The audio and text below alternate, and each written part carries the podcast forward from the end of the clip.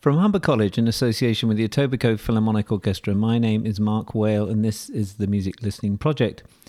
Today I have with me once again the EPO's conductor Matthew Jones to join me in listening to Shostakovich's 10th Symphony. Welcome, Matthew. It's great to be back on the podcast. Well, as you know, because you're central to it, the Etobicoke Philharmonic Orchestra will be performing the symphony on March the 27th. The symphony's premiere took place in December of 1953, some months after the death of the Soviet leader Joseph Stalin.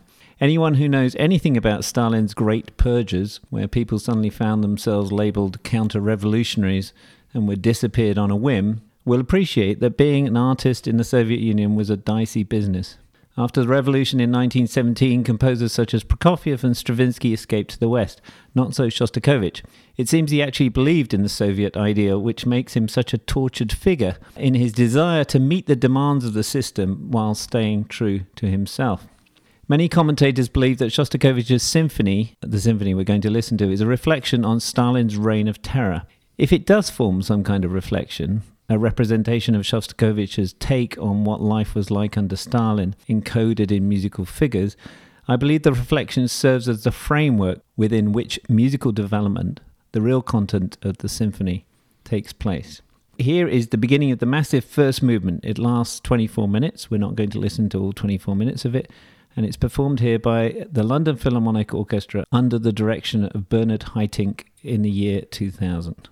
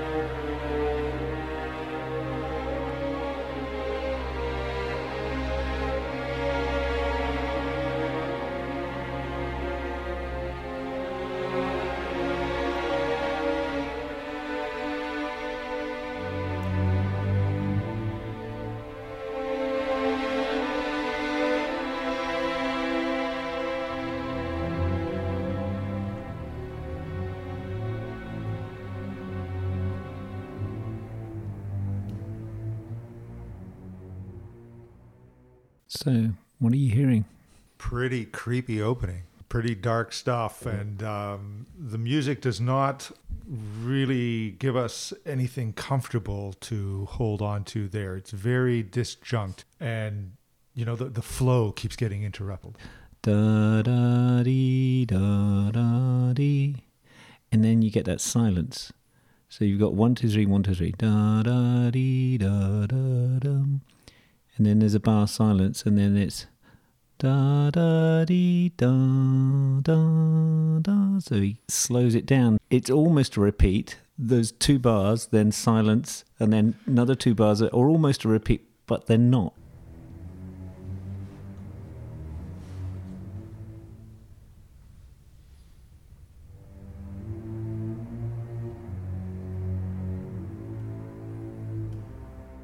Make it worse, it departs the three four pulse, and so you really are left with nothing. You're really left guessing. It. it uh,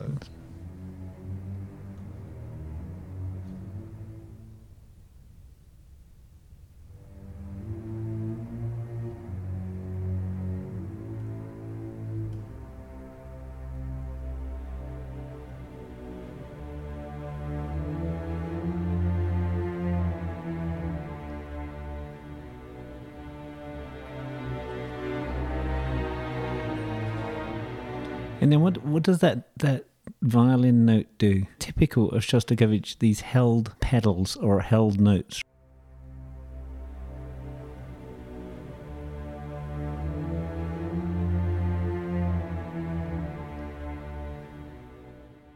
It's almost like it's not sure where to come in after that disjunct rhythm that it sits hov- there. It hovers there. I always find that if you can hang on to that to the to the held note and hear what's going on at the same time. It's just so exciting. Or there's, there's something so tense making about it because what we tend to do is move from one part to the other. But if you can actually focus somehow on both,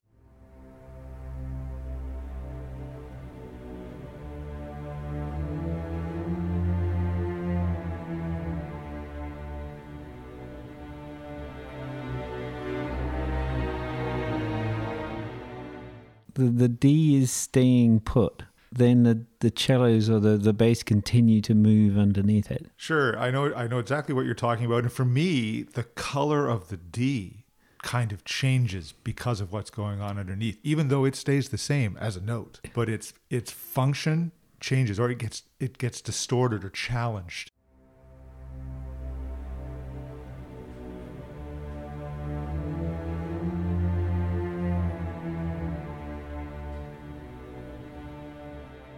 You hear it in a different way. And and and the other thing I wanted to say is it's interesting. So for this whole of this first bit, for about the first two minutes and forty seconds, it's all strings. It's all strings. It's all very similar in color to what we've just heard. So there's not much given away until this individual that comes out of the crowd, the clarinet.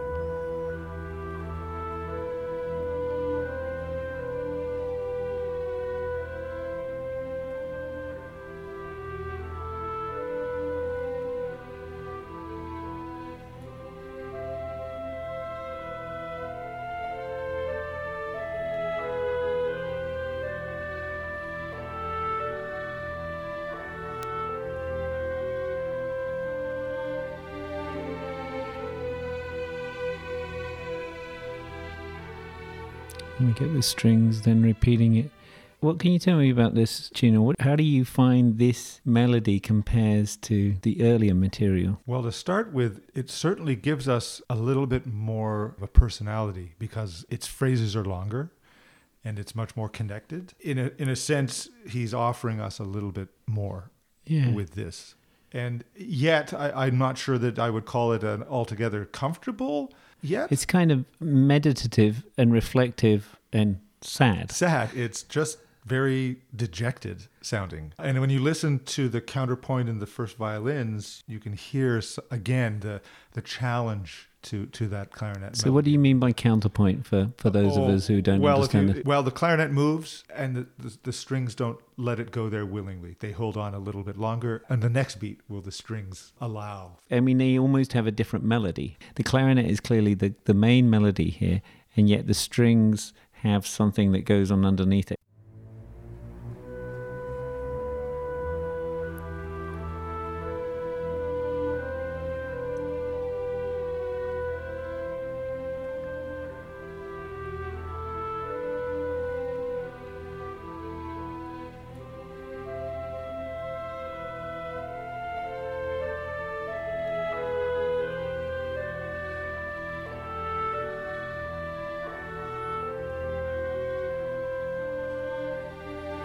It's hauntingly beautiful, I find. The movement of the, the violins underneath with this counter melody, which is against, as you say, against the clarinet, which I just find it's that tension, which I find so reflective or seems to embody thought. Because I mean, even as an individual, you know, your your conscience is always in debate. And Yes. it's as if we are privileged to hear this individual's That's nice. I like that. Again, that's what I find so remarkable about Shostakovich, but particularly in this symphony, is, is the clarity of that debate. The debate can become quite complex between the lines. Uh, but there is a, a clarity there that you know I find is remarkable to Shostakovich. So there's always there's quite often a lot going on, but there is somehow it's it's really clear, and this is a I think a good example of that.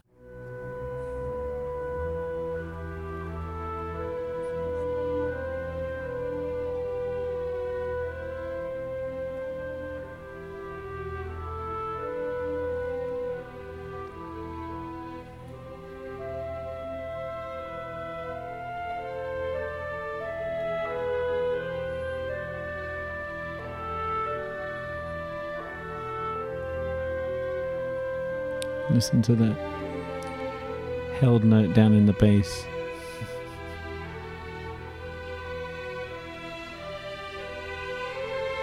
So now you have it.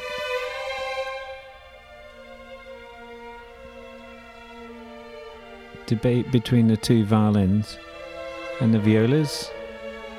Yep, they're in there too. So now you've got three people debating.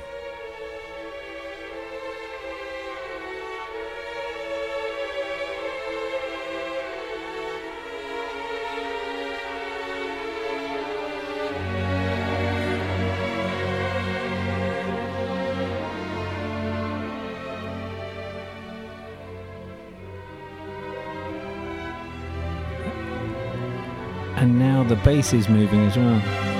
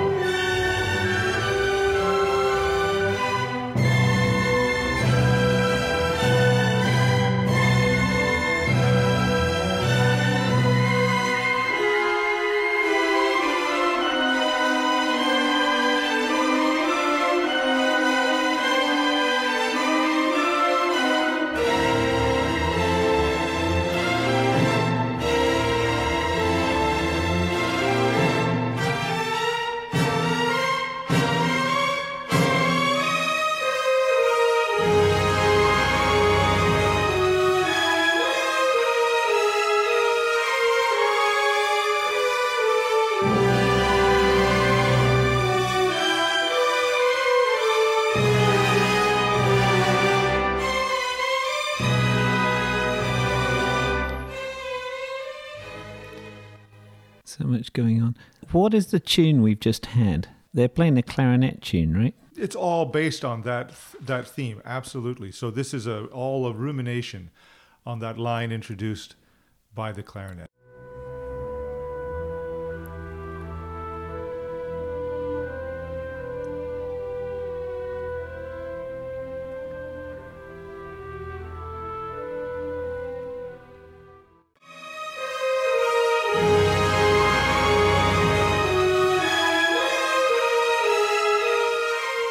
To me, this is beautiful.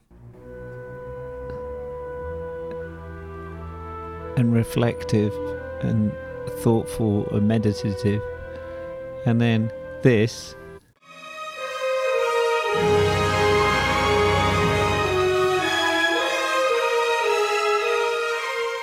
Is agonizing.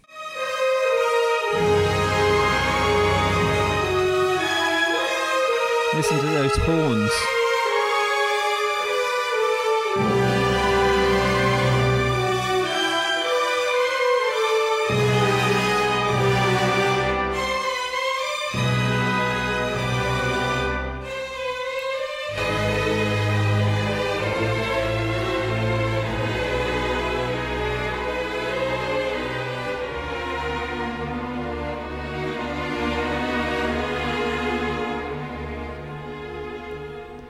He just couldn't sustain it. No. He's worn out.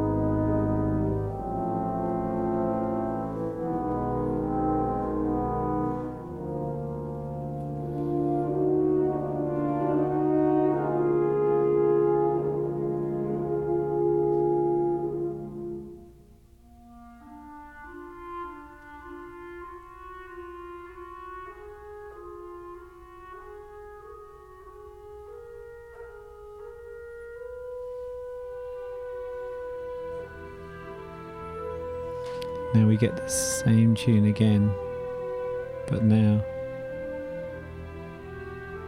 in its beautiful form with the strings. There's a kind of lilt to this. Do you think there's a lilt to it? Oh, absolutely, of course. As I say, it's it's expanding on that phrase. The opening so disjunct. This is now moving into something that's Mhm. a little bit more open, a bit more expressive. I think is you're you're sort of picking up on Right. and personal. Yeah, that's interesting. Why is it personal? Because it because it has breath, because it has some some movement to it. It's not completely disjointed like the beginning was. Sure. So we can relate to it in that in that way. the line.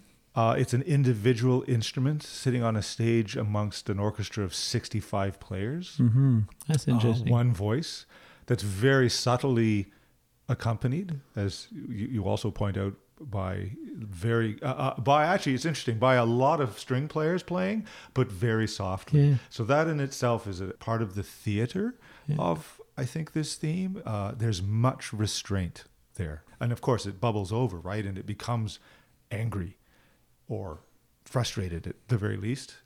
And what, why do you think he chose the clarinet? Well, it is well known for sustaining those long lines, isn't it? Mhm. Uh, uh, among the instruments of the orchestra. Right. Uh, interestingly, French horn is another close second, probably in that category, and we hear a lot of horn uh, mimicking the clarinet's line in this passage work as well. So we've had an introduction, then we have the clarinet theme and kind of development of that theme. So we see it, it move from contemplative to passionate or anguished and then back to contemplative.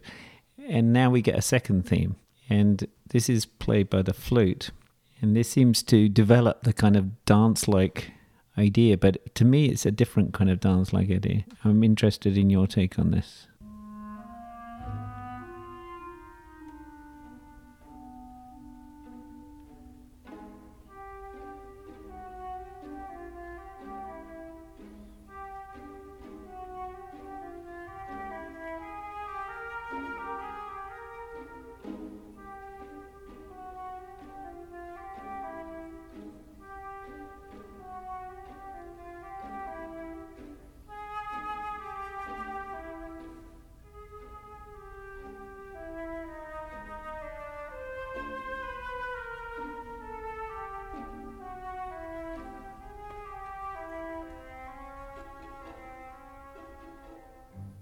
Quite a different melody for sure. The tempo changes at Yeah. this moment, so there is quite a, a distinct change in texture. it almost changes on a dime. There's there's suddenly this pluck. Poof, and then it's yeah, it's it's up. So I don't know if it's accented in the score, is it? So here we.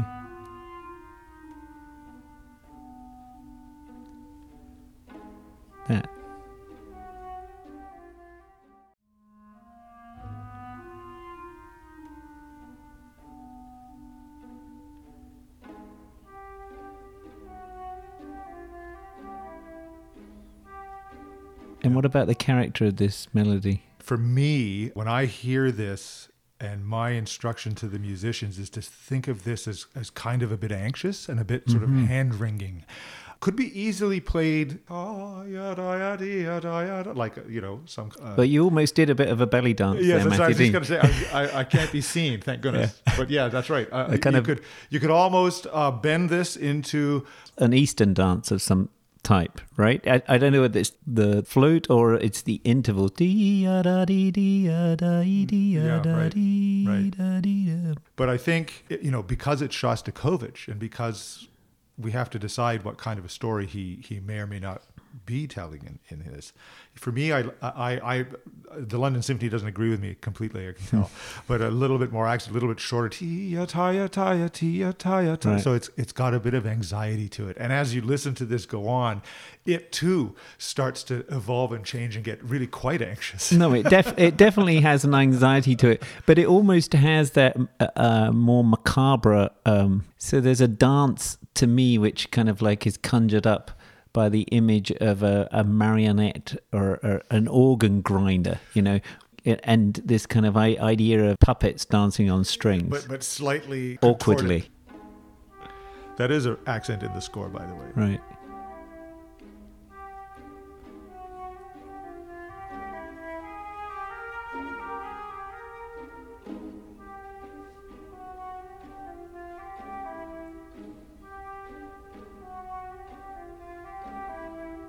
The quality that probably expresses that slightly disjunct marionette style dance is if you listen to the pizzicatos underneath. I mean, what are they doing? They are not in sync with the pulse of our 3 4.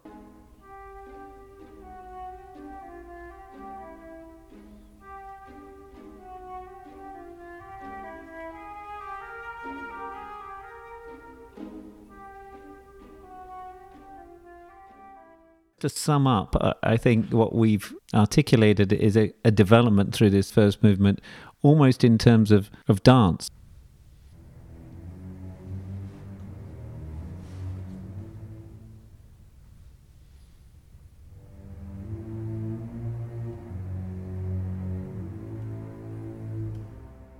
So the disjointed rhythm, which turns into a slightly more personal, as you've articulated, or lilting, or uh, has a little bit more shape, breath.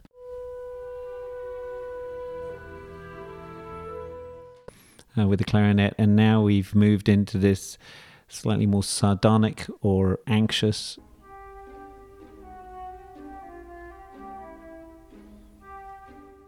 Worth saying that that in our, our discourse here, we've really introduced the listener to all of the pieces of the puzzle that are going to sustain our interest Mhm. throughout the rest of this 24 minute long movement. Well, Matthew, we have been listening to Haitink's recording of Shostakovich's 10th Symphony with the London Philharmonic Orchestra. The Etobicoke Philharmonic Orchestra will be performing the work on March the 27th in Toronto. For more information, go to our website, that's epoorchestra.ca.